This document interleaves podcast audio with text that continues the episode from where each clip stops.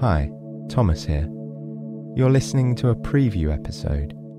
You can enjoy the entire story tonight by subscribing to our supporters feed. There you'll get access to the entire back catalogue, bonus episodes, and more, and it's all completely ad free. Click the link below to learn more. And thank you so, so much. Me and the team really appreciate your support.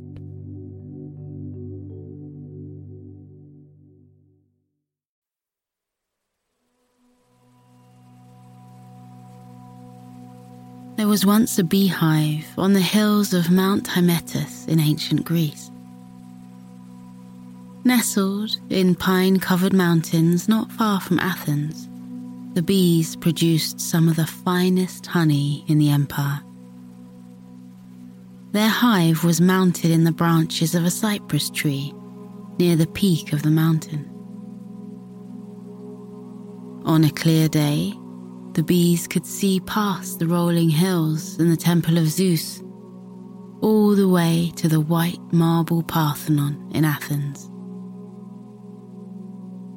The queen bee was very proud of the honey they made. Her worker bees were known for finding and collecting the best nectar on the mountain. These workers loved their jobs, for there was nothing more delightful than going out for a long harvesting session on a fresh spring day. On one such day, the queen bee woke early. She flew out in the dawn light, watching its rosy fingers illuminate the flowers on the mountain. The scent of fresh nectar lingered in the air, resting in the mist of the morning fog. Perhaps today was a good day to sample some of the sweet nectar her workers collected so diligently. There was nothing like nectar straight from the flower.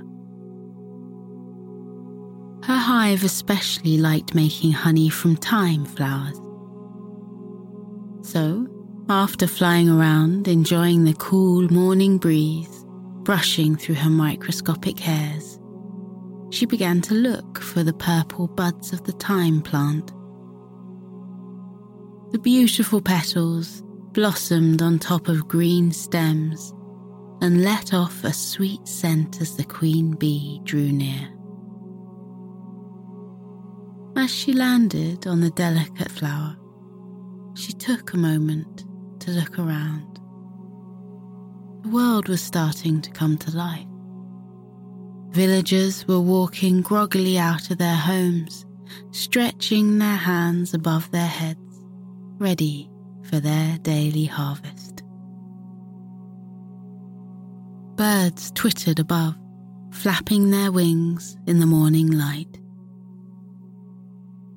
A little fox walked by the flower where the bee was sitting and peered at her curiously before trotting away. The Queen loved mornings. With one final look around, she sank her tongue into the flower, tasting its sweet and fruity nectar. She tasted some of it and then took flight. As she buzzed through the air, she took the time to hover over daisies and chamomile flowers enjoying the different smells they gave off. Some were sweet, and others slightly bitter. And then she came to rest on her next perch. Sitting in the centre of the flower, she could hear a river trickling nearby.